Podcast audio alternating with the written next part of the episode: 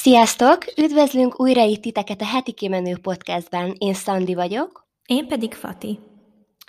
A mai téma ötletünket egy hallgatónk adta nekünk, ugyanis írt nekünk egy levelet, amiben elmondta, hogy mennyire szereti a podcastet, és hogy mennyire örül annak, hogy hétről hétre vannak ilyen epizódok, és felhozott egy olyan témát, amiről beszélgettünk már korábban, de aztán végül is elvetettük. Úgyhogy most úgy döntöttünk, hogy ezt a témát fogjuk feldolgozni, mert nekünk tényleg nagyon fontos az, hogy olyanokról beszélgessünk, ami érdekel titeket, és hát azt gondoltuk, hogy ez nem csak ezt a lányt érdekelheti, hanem sokatokat. És hát, Fati, átadnám neked a szót, és megkérnélek, hogy olvast fel ennek a hallgatónak a levelét. Igen, hát sziasztok! Akkor föl is olvasom szó szerint, hogy mit írt nekünk ez a hallgatónk, és köszönjük szépen egyrészt, hogy így megbízol bennünk annyira, hogy ezt lemerted írni. És egy közérdekű közlemény, hogy vízhangos teremben vagyok, mert máshol most nem sikerült helyet találnom a felvételhez, úgyhogy remélem nem lesz annyira az zavaró. Én próbálok nem kiabálni, hogy kevésbé legyen vízhangos, de csak így tudtam megoldani ma, hogy fel tudjuk venni az epizódot, úgyhogy ne haragudjatok, hogyha ez egy kicsit zavaró. Gondoljatok arra, hogy olyan, mintha egy nagy teremben beszélgetnénk egymással. Na de akkor olvasom is a levelet szóval. Sziasztok! Először is nagyon szeretem hallgatni a beszélgetéseiteket, csupa szeretetet, elfogadást, megértést sugároz. Itthon vagyok egyedül táppénzen, zárójelben kismama vagyok, és mikor titeket hallgatlak, akkor feltöltődik a lelkem. Szóval köszönöm, hogy vagytok, igazi csoda anyukák vagytok. Hát köszönjük szépen, nagyon aranyos vagy, és te is csodás anyuka vagy, ebben biztosak vagyunk. Elég fiatalon leszek anyuka, írja tovább. Most vagyok 22 éves, tervezett baba volt, házasok vagyunk, de mégis mindenki azzal jön, hogy még élni kellett volna, hogy jaj, ők albérletben nem szülnének, hogy még nincs x millió félre rakva, és ezek olyan fárasztó vélemények, és nem akarom már mindenkinek elmondani, hogy nem is hiszem majd egyszer x millió félre lesz rakva, majd lesz ház, stb. Szerintem nincsen tökéletes pillanat. Na de a lényeg, hogy kértetek pár ötletet, hogy miről beszéljetek, fejtsétek ki a véleményeteket, és én ezzel kapcsolatban nagyon szívesen meghallgatnálak titeket, hogy van-e olyan, hogy tökéletes pillanat, amire várni kell baba érkezéséhez, mi minden kell, hogy meglegyen. Legyen csodás napotok, millió ölelés nektek. Hát mi is ölelünk téged. Igen. És hát ez a levél, és szerintem ez egy nagyon-nagyon érdekes téma, főleg azért jó szerintem, hogy beszélünk erről mégiscsak, mert mind a ketten elég fiatalon lettünk anyukák. Szondi, te hány éves is voltál, mikor szültél? Én 25. 25, na én meg 27, szóval, hogy így kb. Egyidősek vagyunk, de szerintem a társadalomban az a gondolat él, hogy ez elég fiatal, vagy hát ideális, de inkább a fiatalabb oldalra esik, nem? Igen, szerintem abszolút. Azt vettem észre, hogy a mostani fiatalok és a mi korosztályunk egyre inkább kitolják azt az időt, amikor szülni szeretnének, és például, ha csak itt a baráti közegemet nézem, itt is én voltam az első, akinek lett gyereke, és a legtöbben még nem is gondolkodnak abban, hogy családot alapítsanak. Nyilván van azért olyan barátnőm, akinek már van gyermeke, vagy szeretne, de hogy mégis én is azt látom, hogy a legtöbben kitolják ezt az időt. Ami furcsa abból a szempontból, hogy ugye régen a szüleink idejében, vagy inkább a nagyszüleink idejében ez a 24-5 éves kor már nagyon idősnek számított akkor. Uh-huh. Igen. Igen, ezt én is hallom a család részéről, meg így az idősebb korosztály részéről, de mégis azt látom, hogy ha 25 éves korod alatt akár házasságot kötsz, akár gyermeket születik, akkor akkor mindig megkapod azt a megjegyzést, hogy hát milyen fiatalon tetted meg ezeket a lépéseket. Talán azt már említettem nektek, hogy amikor összeházasodtunk Ádámon, ugye én 22 voltam, és nagyon sokan nagyon furán néztek rám, hogy hát én ezt mégis hogy gondolom, és miért kötelezem el magam ilyen fiatalon. Az már senkit nem érdekelt, hogy mielőtte már 7 éve együtt voltunk. És valahogy most szerintem az van, hogy van egy ilyen elvárt dolog így a közhiedelemben, hogy neked kell x év élettapasztalattal rendelkezned, és le kell tenned karrier szinten is valamit az asztalra, hogy neked x évig mindenképpen dolgoznod kell, hogy utána elmenj szülni, és hogy talán ezért is tolódik ki.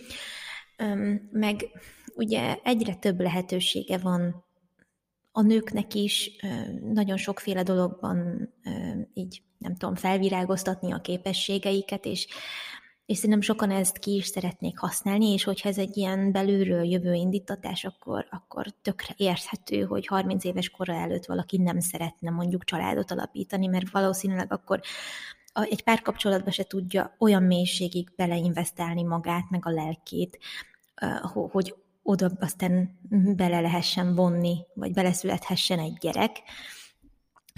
Szóval hogy így nyilván a munka, meg a karrier, az tud egy nagyon nagy motiváló erő lenni, de hogy ez nem lehet egy elvárás, hogy először neked fel kell építened valamit, és akkor majd utána foglalkozz a családdal, mint hogyha ez egy ilyen másodlagos dolog lenne. Pedig szerintem mindenkinél másképp van, és van, hogy meg is fér a karrier, meg a család tök jól egymás mellett, szóval nem tudom, ez olyan nehéz.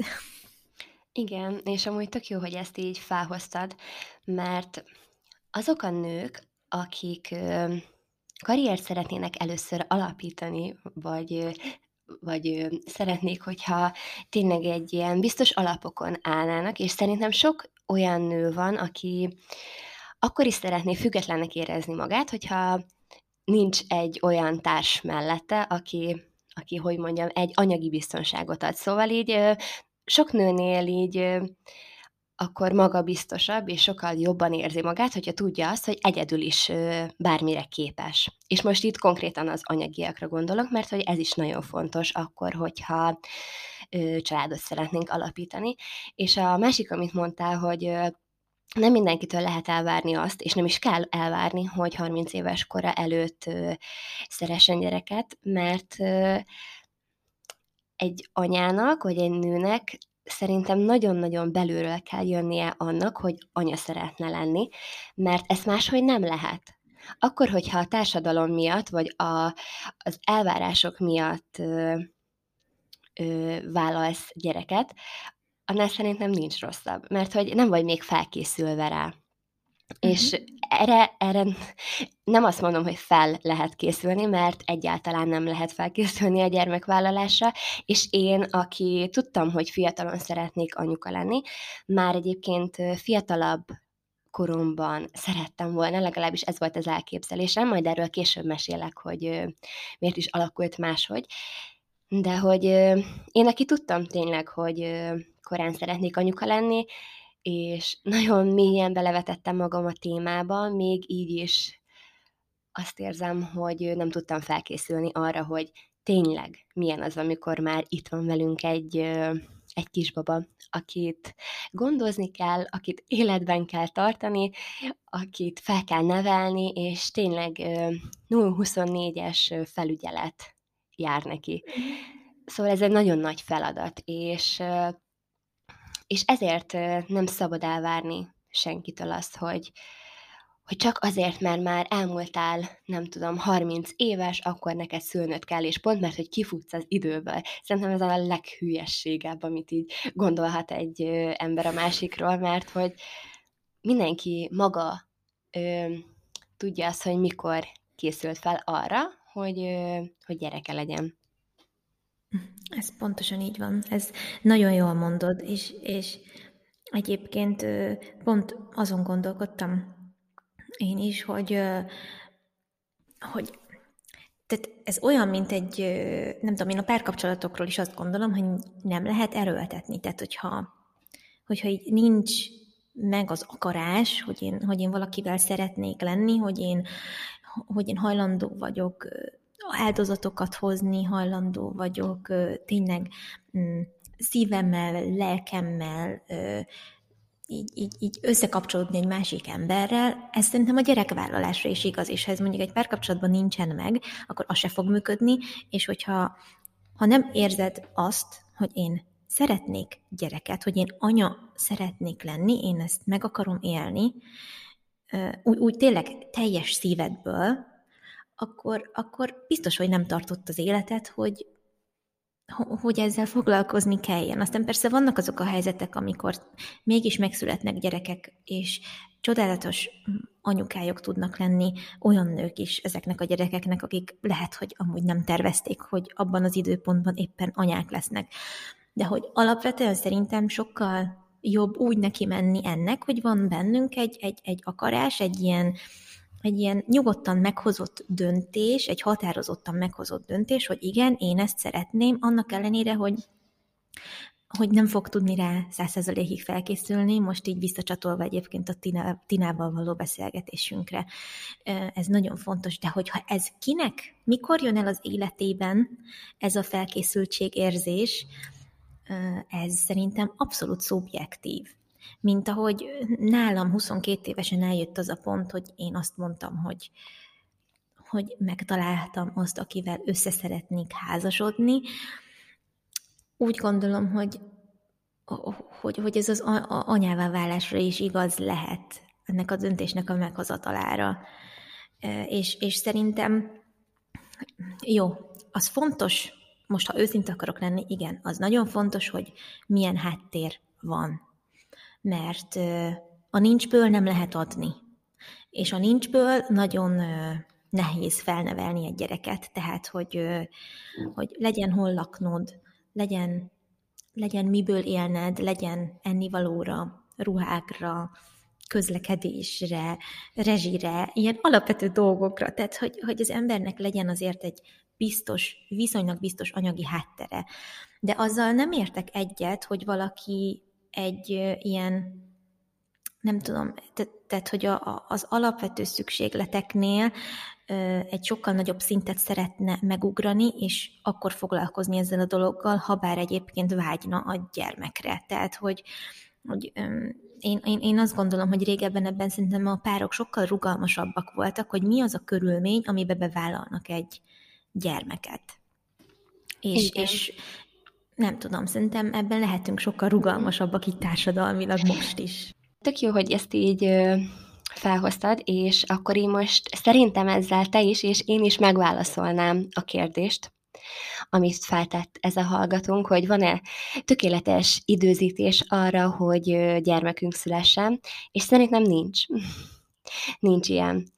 Mert nem kellene, hogy az anyagi háttértől függjön, vagy attól, hogy hány évesek vagyunk, vagy hogy házasságban élünk, vagy nem élünk házasságba, vagy nem tudom, együtt vagyunk esetleg néhány hónapja a párunkkal, és akkor jön a baba, vagy már együtt vagyunk 10 éve, és még akkor sem szeretnénk, szóval erre az egyszerű és rövid válasz szerintem az, hogy tényleg nincsen erre tökéletes időpont, már csak azért sem, mert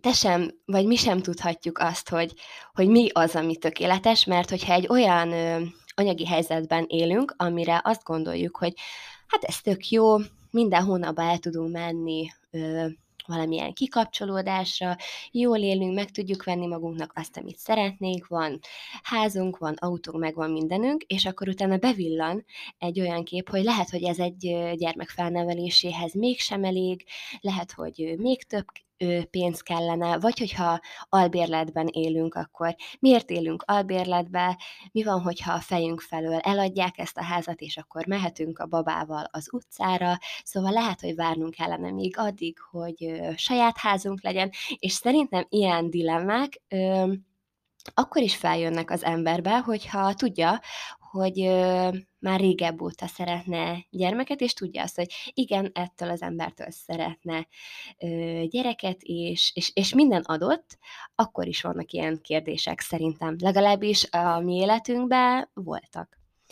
És az egyik ilyen például az volt, hogy mi akkor még albérletben laktunk, egy elég picike, 30 négyzetméteres kis lakásban, és ez egyébként az esküvőnk után olyan, 4-5 hónappal lehetett, amikor mi megbeszéltük, hogy most már szeretnénk családot alapítani, de hogy mennyire pici ez a házikó, és akkor mi hogy fogunk itt egy babával ellenni, és végül arra a következtetésre jutottunk, hogy teljesen mindegy, hogy mekkora az a lakás.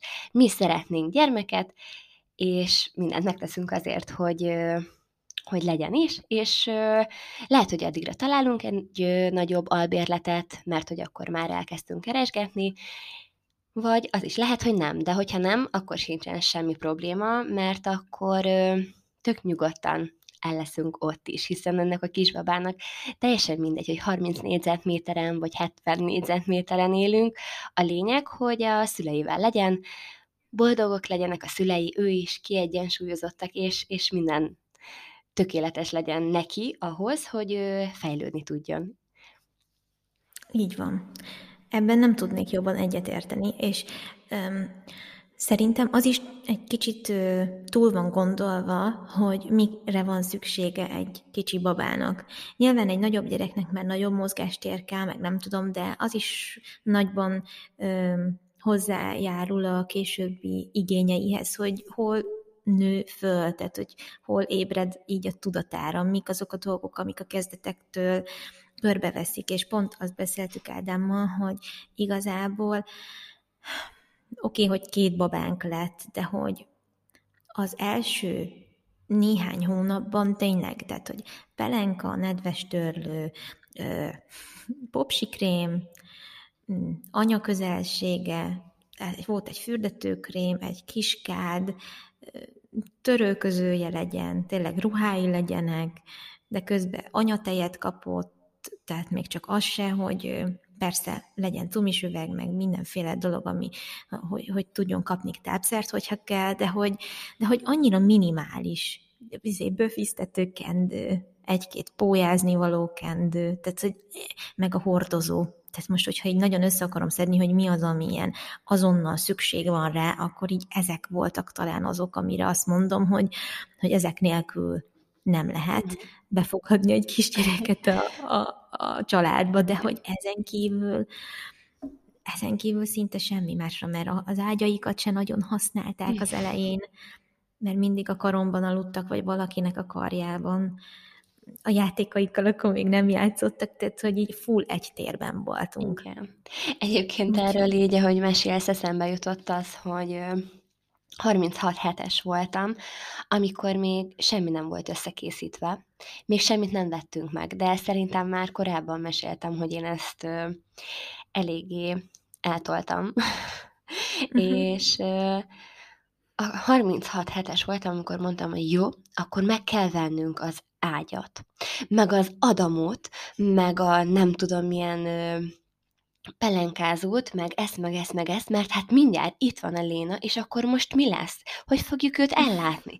És akkor ez a pánik, ami így az első gyerekeknél eluralkodik rajtunk, mert hát nyilván nem tudjuk azt, hogy mire lesz szükségünk, és mi az, ami tényleg fontos lesz, és akkor jó, akkor most üljünk be az autóba, és menjünk el, és vegyünk meg mindent, és még aznap szereljük össze, mert bármikor jöhet. És emlékszem, hogy az első nem tudom hány hónapban alig aludt a kis ágyba.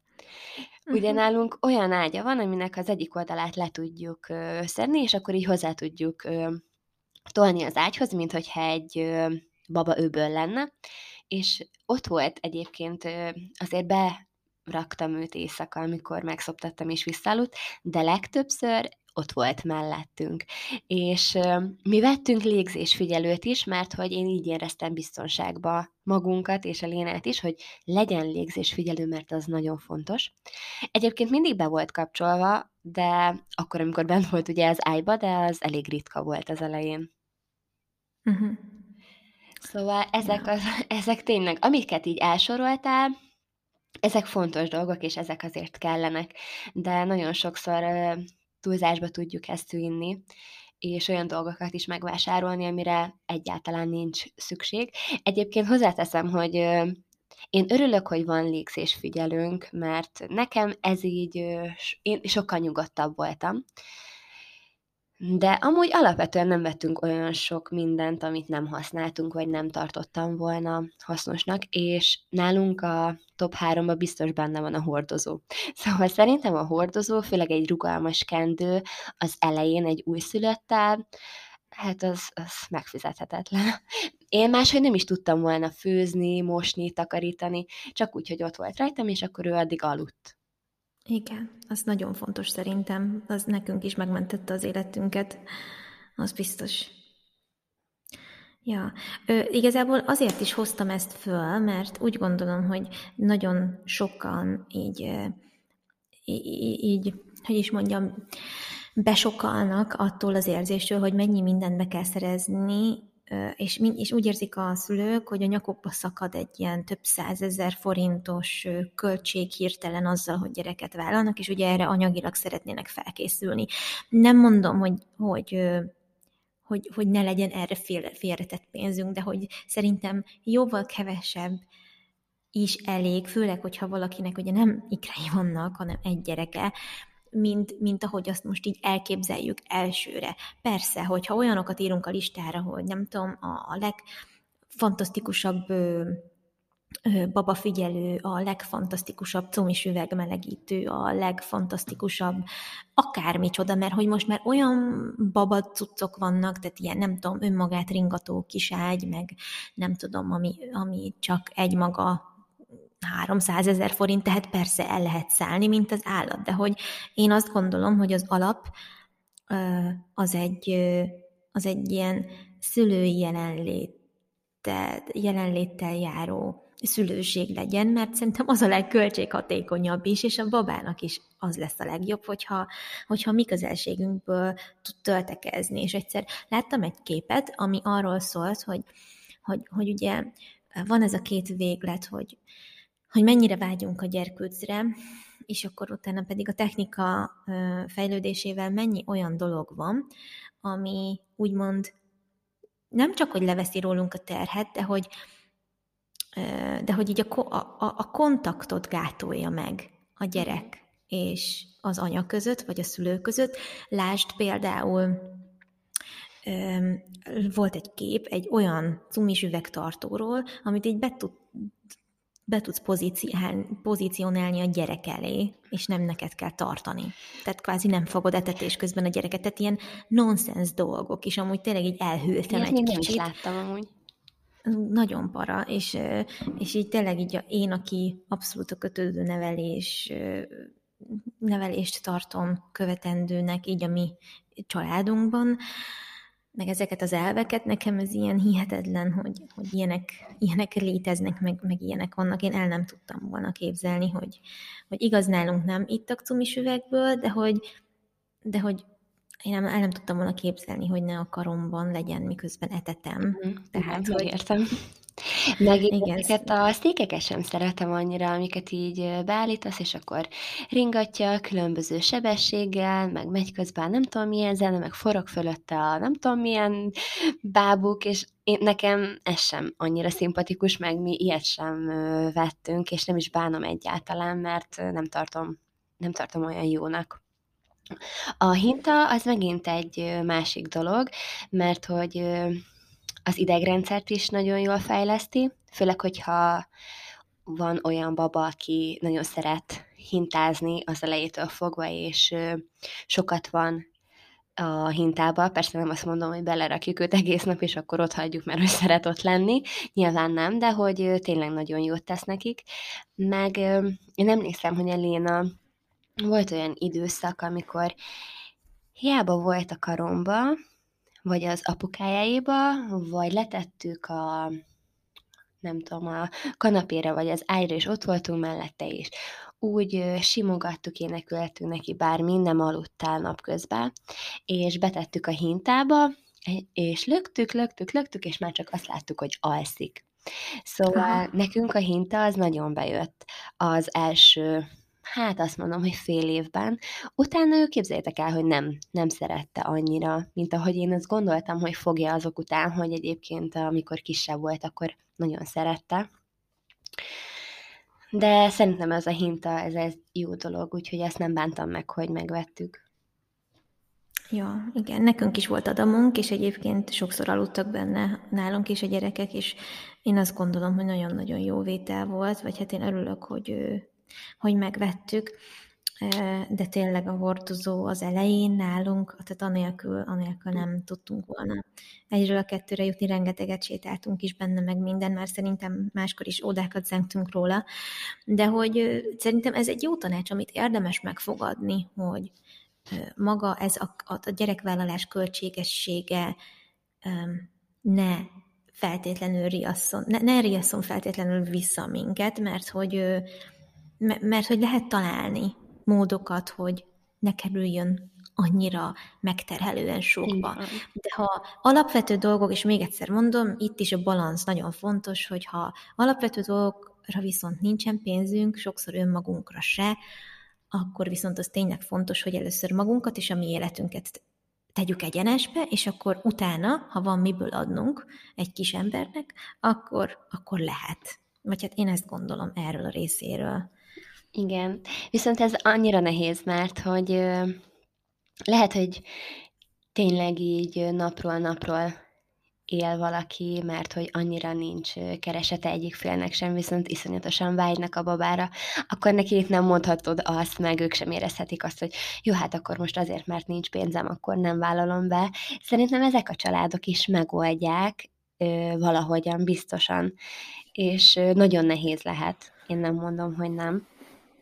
De nekem például így említettem már többször, hogy a védőnőmmel nagyon jó kapcsolatban voltam, és ott volt egy család, aki nagyon szegény volt, és nekik is adtam többször ruhákat, amiket a Léna kinőtt, és ők 3 gyermeket neveltek úgy, hogy nagyon kevés fizetése volt az apukának, és az anyuka ugye otthon volt a gyerekekkel, tehát ő nem dolgozott, neki nem volt fix bevétele, és annyira boldogok voltak minden egyes alkalommal, amikor találkoztam velük, és az anyuka is ilyen nagyon kiegyensúlyozott, mindig vidám volt, nagyon sokat beszélgettünk, és szóval a pénz, meg így az anyagi jólét, az nem mindig számít szerintem. És még így egy kicsit visszakanyarodva arra, hogy mondtad, hogy sokakat megrémiszt az, hogy nagyon sok mindent kell vásárolni egy újszülöttnek. Szerintem amúgy most megint itt feljön a turizás, meg így a használt dolgok vétele, de hogy ez például egy nagyon jó dolog szerintem, mert annyira jó dolgokat lehet találni használtam, tök jó áron, hogy simán megéri azt megvenni, és nem az újat, mert hogy a legtöbbször olyanokat raknak fel, amik még jó állapotban is vannak. És így akár mondjuk 100 000 forint alatt is ki lehet hozni egy gyereknek egy teljes ilyen babaszettet, vagy nem is tudom, hogy mondjam, de amiben úgy minden megtalálható. Igen, ebben teljesen igazad van. Amikor azt mondtam, hogy meg lehet oldani olcsóbban is, akkor például ez volt az egyik dolog, ami tökre hamar, vagy rögtön eszembe jutott az urizás, hogy én is mennyi mindent vettem nekik használtan, és tök jól működött. Igen, és meg egyébként ez a ruhákra is igaz, mert nagyon sok olyan csoportban látom, hogy ahol anyukák felteszik a gyermekük ruháit, hogy mivel ezek a kisbabák nem tudják annyira elhasználni, ezért tényleg úgy néznek ki ezek a ruhák, mint hogyha újak lennének. És legtöbbször még jobban is néz ki, mint mondjuk egy fast fashion üzletbe kapható. Igen, aztán nagyon érdekes az, hogy mostanában úgy tűnik, ha albérletben élsz, az kizáró tényező, vagy kizáró tényezője a gyerekvállalásnak. Nem értem. Valaki egész életében albérletben él, mert mondjuk olyan a munkája, hogy sokat kell változtatnia a lakhelyét, és nem éri meg neki megvásárolni egy fix ingatlant. És akkor mi van? Tehát, hogy nem tudom, tehát, hogy nincs szerintem semmi gonda az albérlettel, azon kívül, hogy persze sok pénzt elvisz. Van szerintem így a mi kultúránkban egy olyan tudat, hogy ha van egy házad, ha van egy lakásod, ami a tiéd, akkor te már úgy vagy valaki, vagy akkor te már azt mondhatod, hogy igen. Tehát ez a nekem van, és minél több mindenem van, ez még mindig nem kopott ki a köztudatból, hogy ez nem feltétlenül tesz téged jobb emberré, vagy sikeresebb emberré, hogy nem tudom mennyi mindened van. Tehát, hogy szerintem a tényleg gyerekvállalásnál ez nem kéne, hogy ez ennyire befolyásolja. Amitől én személy szerint, és ez egy, mondom, nagyon-nagyon személyes véleményem, de amitől én rosszul vagyok, ez a gyerekvállalási támogatás, ilyen állami támogatások, és hogy neked nyilatkoznod kell arról, hogy te hány gyereket szándékozol vállalni, és minél többet vállalsz, annál többet fizetnek neked, vagy könnyítenek a terheiden, és akkor elkezdesz mindenféle projektekbe belefogni, amihez kapsz pénzt, és akkor kvázi úgy néz ki, hogy ez az egész, ez a gyerek, ez egy ilyen eszköze a pénzhez jutásnak, és nekem ez irgalmatlanul visszataszító, megmondom őszintén, és tudom, hogy legtöbb esetben az a felállás, hogy jól jön, és nagyon jókor jön a családoknak ez a támogatás, tehát most ne menjetek el, és ne kapcsoljátok ki a podcastet ezen a ponton, légy szíves, mert nem azt mondom, hogy aki ezeket elfogadja az államtól, az mind rossz, tehát egyáltalán nem ezt mondom.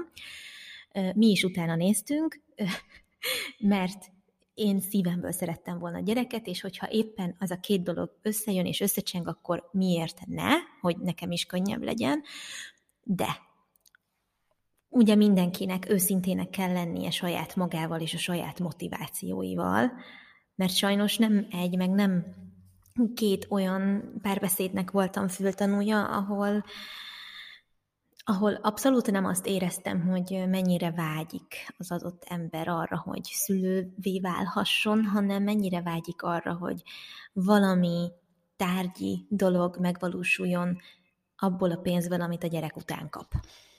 Értitek, hogy mire gondolok? Remélem nem voltam sértő, de hogy én ettől vagyok rosszul, hogyha valaki ezt így kihasználja, és a gyereket sajnálom, mert hogyha lesznek vele nehézségek, kihívások, azt úgy gondolom, hogy egy ilyen helyzetben a szülő hozzáállása nem biztos, hogy megfelelő lesz, és a gyereken fog csattanni. Ez az egész. Mm-hmm. Nem tudom. Ez így szerinted érthető, amit mondtam?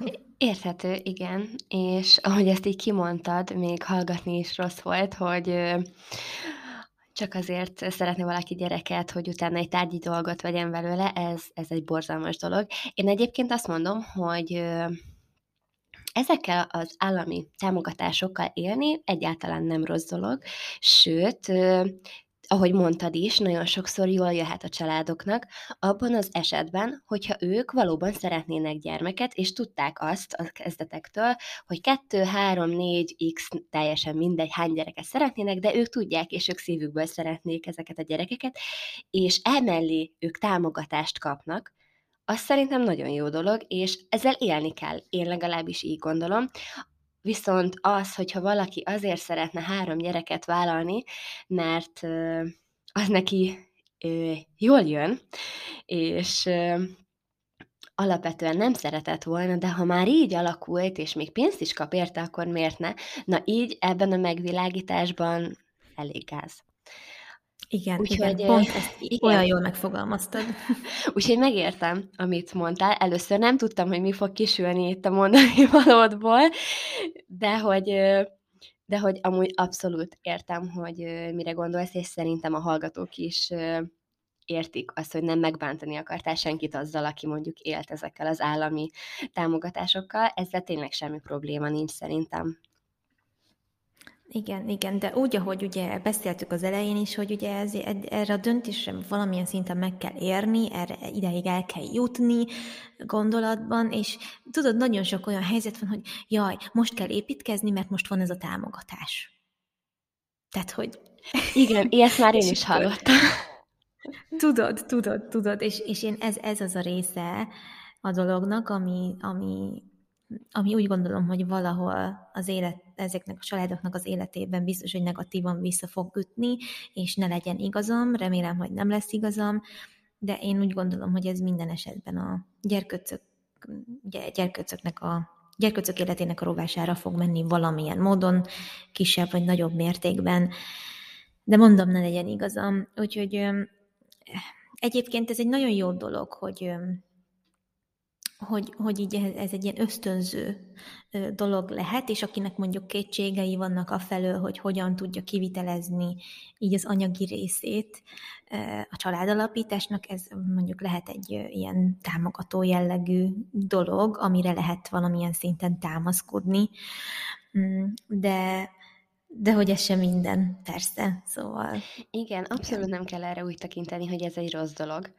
És ne is kövezzetek meg minket emiatt, hogy egyáltalán beszéltünk erről, vagy hogy Fati szóba hozta, mert azért ez egy igen megosztó téma, és nagyon sokat lehet róla beszélni, meg esetleg normális hangnemben, de vitatkozni is, mert hogy baráti társaságban nálunk már ilyenre is sor került, de szerintem tényleg ezt nem is akarom így tovább húzni, de hogy... Ahogy mondtam is, meg Fati is elmondta, nincs ezzel semmi baj, csak ne fordítva szeressük a dolgokat, szóval ne azért szeressünk gyereket, hogy ezért bármilyen pénzt kapjunk. Igen. Hanem, ha más szeretnénk gyereket, és mégis van egy ilyen lehetőség, akkor persze nyugodtan éljünk vele. Mert én azt gondolom, hogy a pénz és a segítség bárki bármilyen anyagi helyzetben van, ez nagyon jól jöhet. Így van, pontosan. Pontosan, és nem tudom, nagyon sajnálom a hallgatónkat egyébként, aki írta a levelet, hogy így... nyomasztják őt ilyen dolgokkal, holott azt gondolom, hogy ha valakiben megérik a döntés, hogy családot szeretne alapítani, én nem tudom elképzelni, hogy engem a környezetem, a családom, a családtagjaim így visszahúztak volna ebben, és nem támogatást kaptam volna, hanem kifogásokat, hogy miért nincs itt az ideje még, hogy gyerekünk legyen, meg hogy élni kéne még. Tehát én ezt nem tudom elképzelni, hogy még az én anyám, vagy keresztanyám, vagy távolabbi rokonaim így ezt mondták volna, hanem mindenki nagyon örült ennek a döntésnek, annak ellenére, hogy tudták, hogy 22 éves, vagyis hogy 27 éves vagyok, vagy akár beszélhetünk az esküvőről is. És hogy ezt, nem tudom, egy ilyen helyzetben azt gondolom, hogy a család az azért van, hogy ott legyen, és felemeljen, és szerintem a legnagyobb biztonság, ami segítheti ezt az egész folyamatot, az a családi háttér. Tehát így a tágabb családi háttér. És szerintem az a lehető legrosszabb dolog, hogyha valakinek erre az a válasza, hogy hát még ezet sincs, meg az ott sincs, meg amazott sincs, meg hát milyen fiatal vagy, éljél még egy kicsit. Igen. Meg mi az, hogy éljél még egy kicsit? Én azt gondolom, hogy amikor összeházasodtam az Ádámmal, akkor éreztem azt, hogy most kezdek el élni. Uh-huh. Csak emlékszem, hogy hazajöttünk a nászutunkról, és vasárnap feküdtem az ágyban, és kiposztoltam Instagramra egy képet a jegyes fotózásunkról, háttal vagyunk lefotózva, mint hogyha mennénk előrefele, a szufle is velünk volt, és tök szép fények voltak, meg minden, visszakereshetitek, ha szeretnétek. És ilyen nagy betűkkel odaírtam, hogy élet. Mert hogy tökre azt éreztem, hogy most kezdődik tényleg az életünk. Hát mi az, hogy éljél még egy kicsit?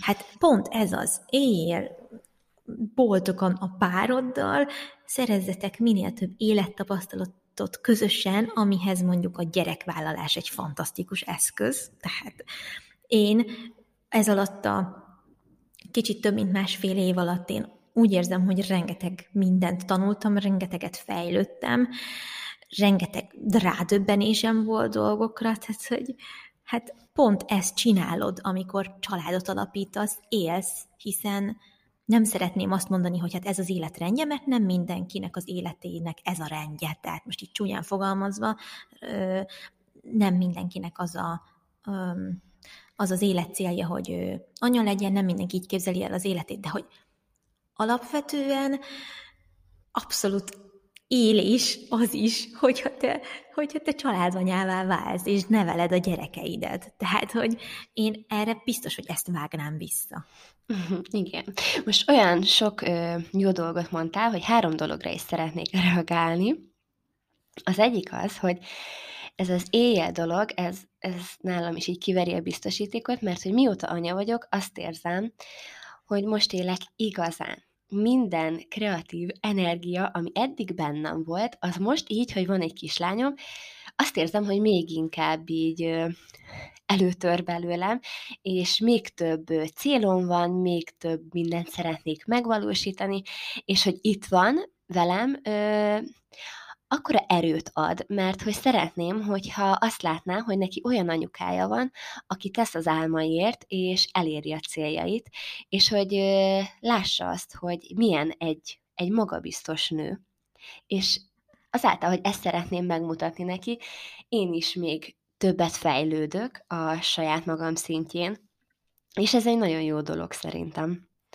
Úgyhogy ez az éjjel dolog, ez nagyon furcsa számomra is, mert hogy annál nagyobb boldogságot, és annál jobb dolgot el sem tudtam volna képzelni, mint hogy Krisztiánhoz hozzámegyek, és nem élem az életemet nélküle, hanem vele együtt élem, és építjük ezt. A másik dolog, amire reagálni szerettem volna, hogy mondtad azt, hogy az a legrosszabb dolog, amikor a szülő nem adja áldását arra, hogy gyermeketek legyen. És már én is felnőtt voltam, amikor szerettünk volna már gyereket Krisztiánnal, már házasok voltunk, akkor már együtt voltunk több mint 8 éve. De hogyha a szüleim nem... Hát nem is azt mondom, hogy az áldásukat adják rá, mert nyilván, hogyha ők azt mondják, hogy szerintük még fiatal vagyok ehhez, és hogy albérletben élünk, és még nincsen saját otthonunk, vagy bármi ilyesmit mondtak volna, akkor is természetesen lett volna gyerekünk, hiszen mi szeretnénk, és ez rólunk szól. De közben meg nagyon jól esett, hogy támogatnak minket ebbe, és tudom, hogy ha nem így lett volna, akkor az engem mélyen nagyon-nagyon rosszul érintett volna. Úgyhogy szerintem így az, hogy a szüleitől, vagy bárkitől a családban, akiben megbízol és szereted, azt kapod, hogy nem vagy rá még érett, az egy nagyon rossz dolog. Igen, így van. Én nagyon sajnálom. Sajnálok mindenkit, aki ezt a fajta támogatást nem kapja meg. Úgy, ahogy mondod, engem is nagyon rosszul érintett volna, hogyha így engem ezeket a vágyaimat úgymond nem veszik komolyan, mondjuk anyukám nem veszi komolyan, vagy így a környezetem, akiket szeretném, akiktől azt várom, hogy az ilyen dolgokban tényleg ott állnak mellettem. Szóval nem tudom. Igen. Nem tudom, én ezt csak sajnálom, nagyon sajnálom, hogy ez történt ezzel a hallgatónkkal. Én emlékszem, hogy így az esküvőnknél, amikor elterveztük, hogy most össze fogunk házasodni, akkor azért egy kicsit féltem attól, hogy mit fognak szólni a szüleim, mert hogy oké, együtt voltunk már, nem is tudom, 7 éve talán, kicsit több, mint 7 éve. Azért ez elég sok idő. És mégis féltem attól, hogy mit fognak mondani, mert hogy ha most azt mondják, hogy nem, akkor most az olyan, jó, oké, összeházasodunk, de mégse leszek annyira boldog, mint hogyha ők is annyira szerették volna, mint én. És ez nagyon kell, nagyon. Igen, aztán, nem tudom, gondolkodom még azon, hogy mit lehetne jó tanácsként mondani neki, vagy hogy mi az, ami még eszembe jut erről.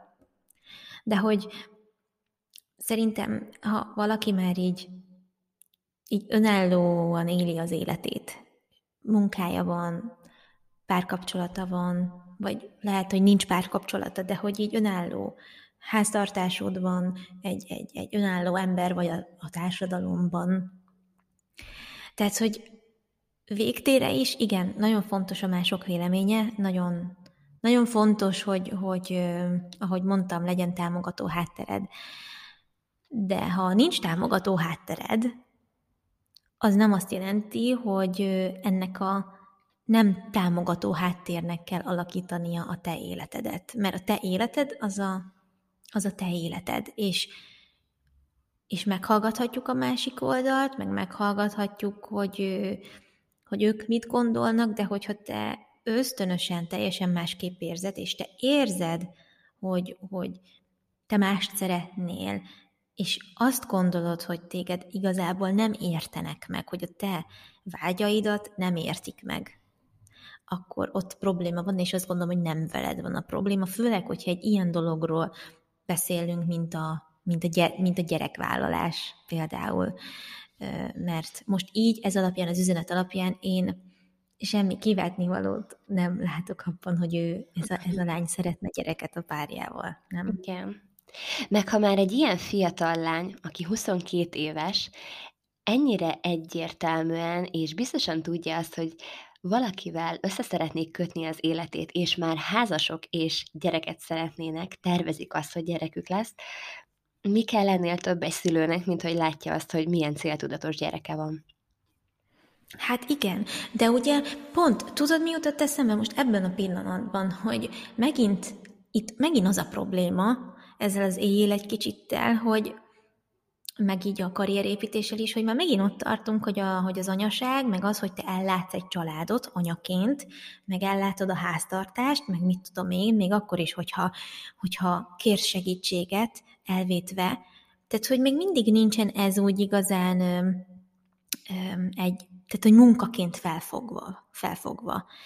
Persze nem tekinthetünk rá olyan munkaként, mint hogy beülsz egy irodába 8-tól 4-ig dolgozni, de ez annál szerintem sokkal összetettebb, és egy nagyon-nagyon fontos munka, és ha valaki azt érzi, hogy én családanya akarok lenni, én azt szeretném, hogyha nekem azt töltené ki a napjaimat, hogy én rendezem a háztartásunkat, hogy én gyönyörű otthont teremtek, hogy gondoskodom a férjemről, a gyerekeimről, hogy ételt főzök, hogy ételt csomagolok nekik, hogy intézem az ügyes-bajos dolgaikat, hogy elmegyek értük az oviba, az iskolába, edzésre viszem, külön órára viszem, hazahozom, vacsorát teszek az asztalra, és amúgy ebben is végtelenül ki lehet faszulni, de hogy én például ezt a szerepet tökre szeretem, hogy én az anyjuk vagyok. Az más kérdés, hogy nem csak ebből állok, és érzem azt is, hogy vágyom arra, hogy mást is csináljak, ezért is ülök most itt, és veszem fel ezt a podcastet, meg csinálok magamnak még több időt arra, hogy más dolgokkal is tudjak foglalkozni, és egy kicsit elkülönüljek tőlük. Most tehát ne keverjük össze a két dolgot, hogy kell a külön töltött idő, hogy feltöltődjön, visszatöltődjön az ember, főleg kicsi gyerekek mellett. De hogy alapvetően ez lehet egy életcél, egy munka, egy karrier, hogy én egy fantasztikus otthont teremtek, és nevelem a gyerekeimet, és mindenben számíthatnak rám. Főleg, hogyha ez közös megegyezéssel, így a háztartásban, meg gazdaságilag ez egy működő szereposztás, mert hogy nem kell, hogy én ugyanannyit hazahozzak egy munkahelyről, mint a férjem például, tehát hogy ez szerintem tud egy nagyon-nagyon működő dolog lenni, és miért ne vágyhatna valaki erre?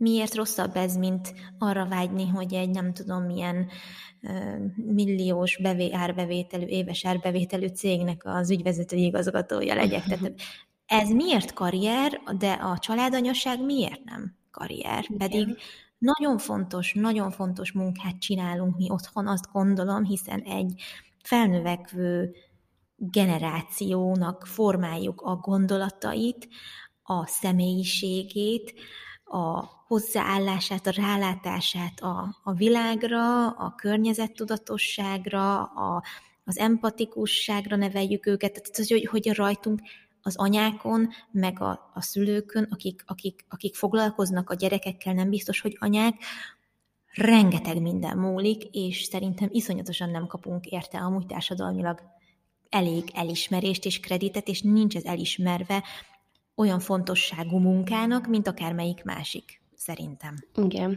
Pedig, hogyha igazán őszinték akarunk lenni, és így belegondolunk, akkor anyának lenni elég nehéz és megterhelő. Nem minden nap, nem minden percben, de azért nagyon sokszor. Főleg egy dackorszakos gyerekkel, vagy nem is tudom.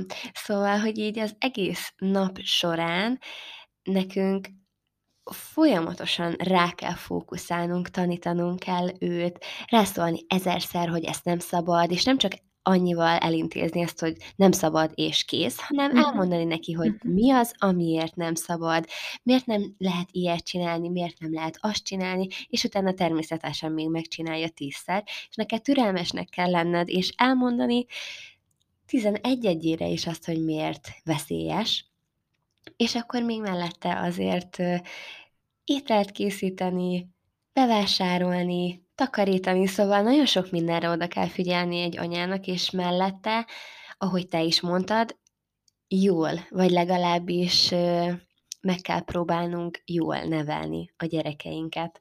És ez azért elég nehéz, sokszor szerintem. Amúgy erre így reagálva emlékszem, hogy általánosba írni kellett, hát nem egy levelet, szóval nem kellett hosszan leírni, hogy mi szeretnék lenni, és hogy miért szeretnék az lenni, de hogy így, hogy az volt a kérdés, hogy mi szeretnél lenni majd, hogyha nagy leszel, és akkor nekem egyszerűen annyi volt a válaszom, hogy anya szeretnék lenni, és ezen amúgy mindenki meglepődött, meg hogy így, hát de az nem egy foglalkozás, az nem egy hivatás. De igen, a legnagyobb hivatás szerintem az életben, és a legnagyobb munka anyának lenni. Sőt, nem csak anyának lenni, hanem szülőnek lenni. Az biztos, igen. Igen, tehát azt gondolom, hogy aki úgy dönt, hogy úgymond otthon marad, ez is egy ilyen, alig merjük kimondani, hogy hát én nem megyek visszadolgozni, mert itthon dolgozom, ezt át kéne formálni, hogy én itthon állok helyt, mert nem megyek be egy fizikális munkahelyre, attól én még itthon teszem a dolgom, és sokszor egyébként ezt tudom, hogy régről jön, mert mondjuk, hogyha mit tudom én, az 50-es évek Amerikájának megnézzük a különböző reklámjait, vagy hogy ott például hogy éltek a nők akkoriban, tehát hogy abszolút nem volt elismerve, komolyan véve ez a szerepkör, de még a férfi alá is voltak helyezve a nők. És most már ez egyre kevésbé van így, de hogy még mindig vannak családok, ahol tényleg az a felosztás, és tényleg a férj is azt gondolja, hogy ő valamiért fontosabb, és hogy mondjam, és ő a feljebb való a kapcsolatban, mert ő keresi a pénzt.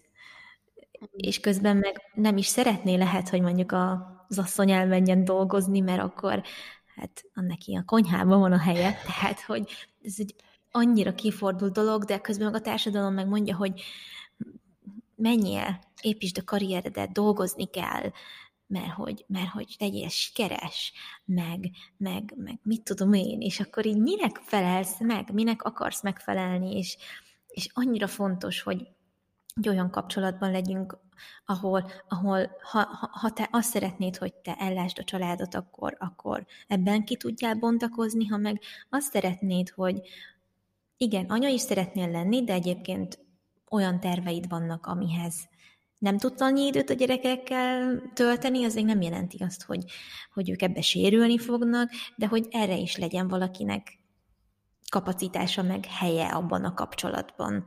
És olyan nehéz megtalálni ezt az egyensúlyt szerintem. Igen. Amúgy szerintem az már rég rossz, hogyha egy férj ezt felemlegeti, hogy ő az, aki a családban pénzt keres, és te pedig csak otthon vagy, idézőjelesen csak, és a gyerekekkel foglalkozol.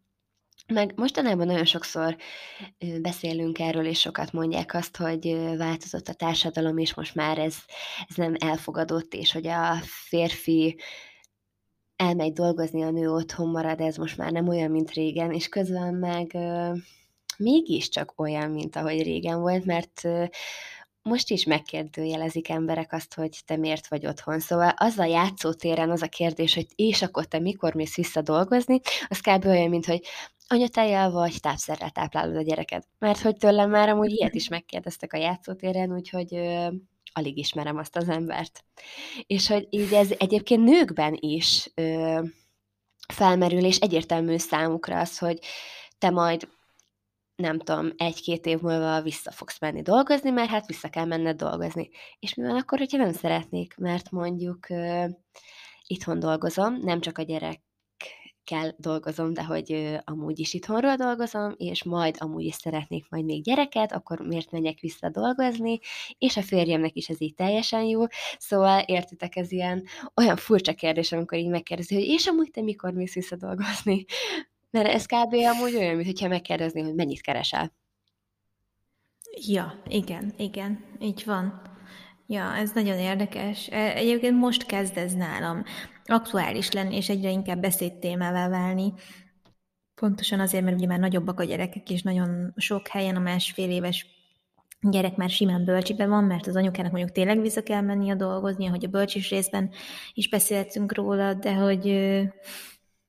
Tehát, hogy ez nem kéne, hogy evidens legyen, igen, szerintem. De amúgy ezzel sincs semmi probléma, hogyha valaki visszamegy dolgozni, ezt ugye megbeszéltük már, csak nem kellene, hogy igen, másoknak ez ilyen egyértelmű legyen, mert hogy lehet, hogy valaki azért nem megy vissza, mert a férje nem szeretné, hogy visszamenjen, ők ezt megbeszélték, és ez mind a kettejüknek így jó, de mások meg mondjuk erre furcsán néznének, és ezért nem szeretné elmondani. Szóval szerintem minden embernek annyira, vagy minden családnak annyira más az élethelyzete, hogy ezt sose tudhatod, hogy miért nem megy dolgozni, vagy miért kell nagyon hamar visszamennie dolgozni.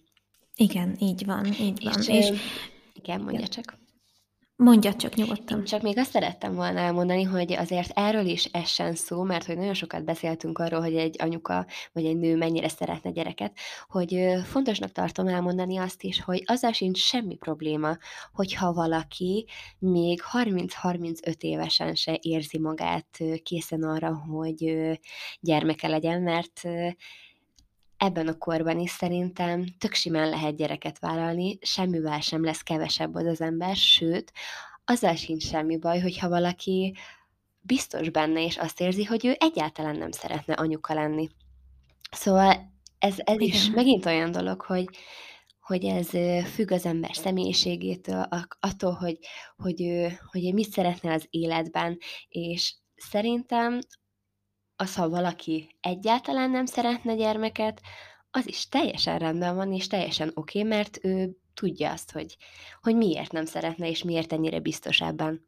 Lehet ez mondjuk, nem tudom, anyagi helyzet, hogy ő tudja, hogy sosem lesz olyan helyzetben, vagy például nagyon sokan, én most azt látom, hogy így... a globális felmelegedés, a klímaváltozás miatt is nagyon sokan érzik azt, hogy nem szeretnének most gyereket vállalni, és lehet, hogy ez idővel változni fog, de én ezt teljesen megértem.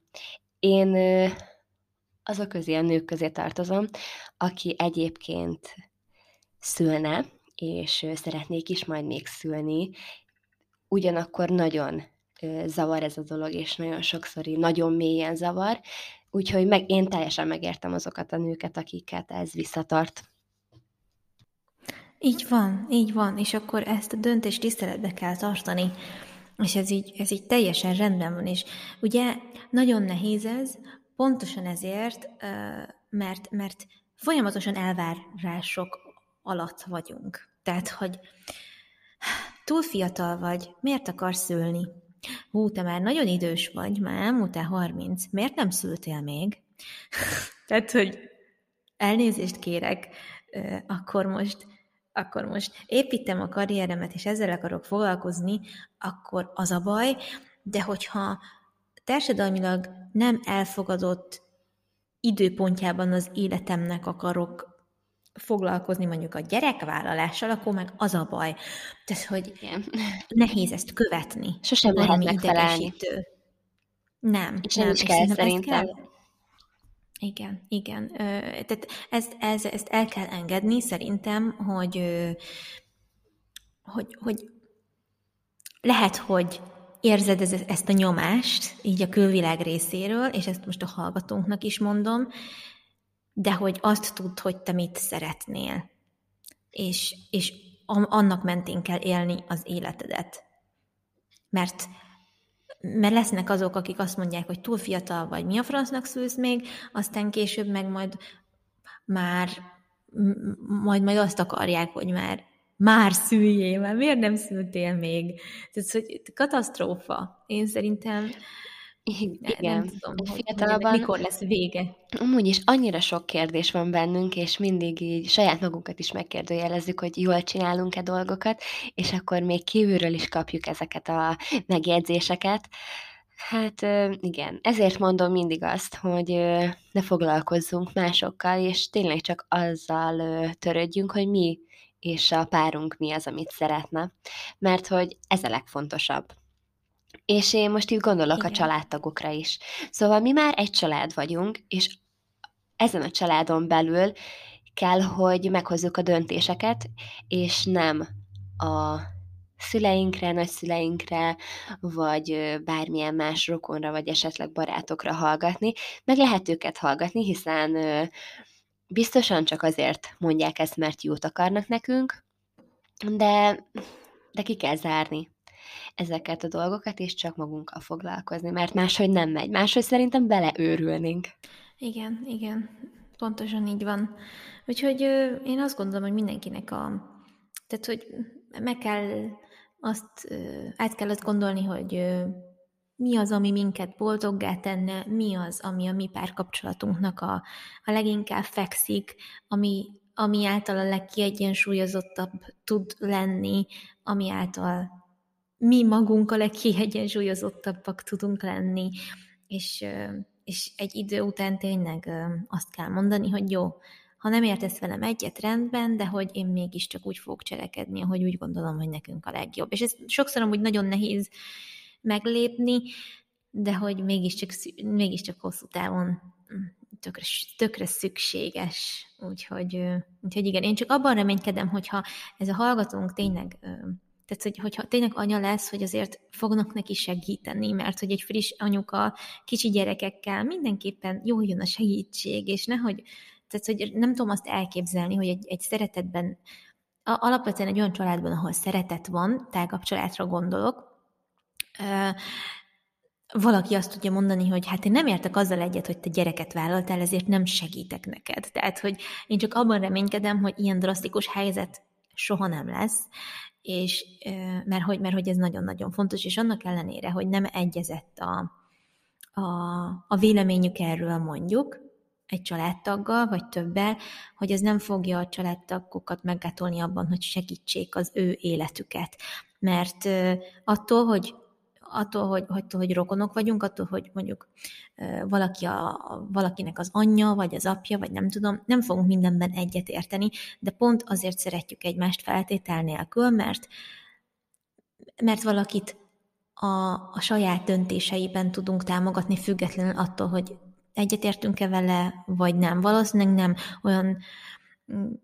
nem tudom, erkölcsi dolgokat felülíró dologról lesz szó, hogy ezen ne lehessen szemet hunyni. Tehát, hogy én csak ebben reménykedem, hogy ez rendben lesz ez a része. Igazából ennyit akartam csak mondani. Nem tudom, neked van-e még valami, amit ezzel kapcsolatban szerettél volna, mert hogyha nem, akkor lassan lezárhatjuk. Jó, oké, és lezárhatjuk, rendben.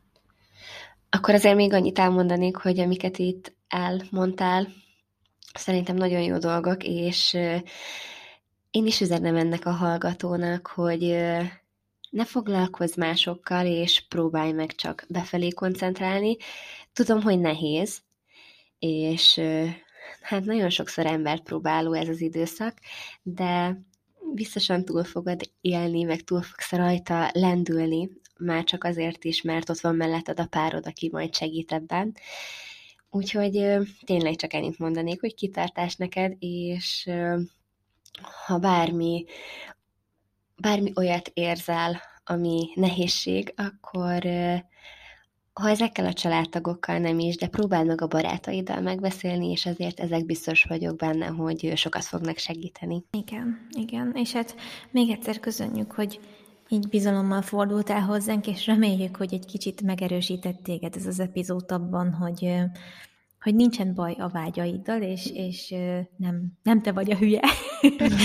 Igen, meg nem csak téged, hanem mindenki mást, aki hallgat minket, és esetleg ilyen megérzéseket kap, vagy elbizonytalanik abban, hogy vállaljon-e most gyermeket, vagy nem. Persze nyilván nem azt mondom, hogy ettől az epizódtól fog mindenki megtátosodni, és akkor, na jó, eddig nem vállaltam be, de ha Szandi meg a Fati azt mondta, hogy mehet, akkor mehet. Szóval nyilván nem erre gondolunk, de hogy azért reméljük, hogy egy kicsit tudtunk segíteni nektek ebben a dologban, és elgondolkodtok esetleg rajta.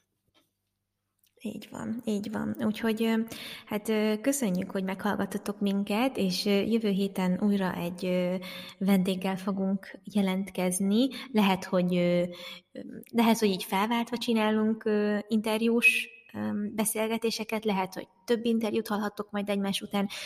Most így hirtelen felindulásban szerettünk volna egy ilyen epizódot felvenni nektek, úgyhogy ez majd így időközben alakul, lesz ilyen is, meg olyan is. Minden esetre kövessetek minket a Heti Kimenő oldalon Instagramon, és Szandi és az én profilomat is nyugodtan kövessétek be, hogyha többet meg szeretnétek rólunk tudni, vagy hogyha kíváncsiak vagytok ránk ezeken a helyeken is, és bármikor tényleg forduljatok hozzánk bizalommal, igyekszünk válaszolni az üzeneteitekre. Szandi nagyon aranyos, mert hogyha nekem valami elkerülje a figyelmemet, akkor mindig szól, hogy nézd, jött egy ilyen üzenet, és tök jó, hogy valamelyikünk azért mindig rajta tartja ezeken a dolgokon a szemét, úgyhogy nyugodtan írjatok nekünk akár témaötlettel kapcsolatban is, vagy akár személyes problémafelvetéssel kapcsolatban is, mert tök jó, hogyha ezekről így tudunk az epizódokban beszélni. Úgyhogy köszönjük szépen még egyszer, hogy meghallgattatok minket, és a következő epizódban újra találkozunk. Legyen szép napotok, sziasztok! Sziasztok!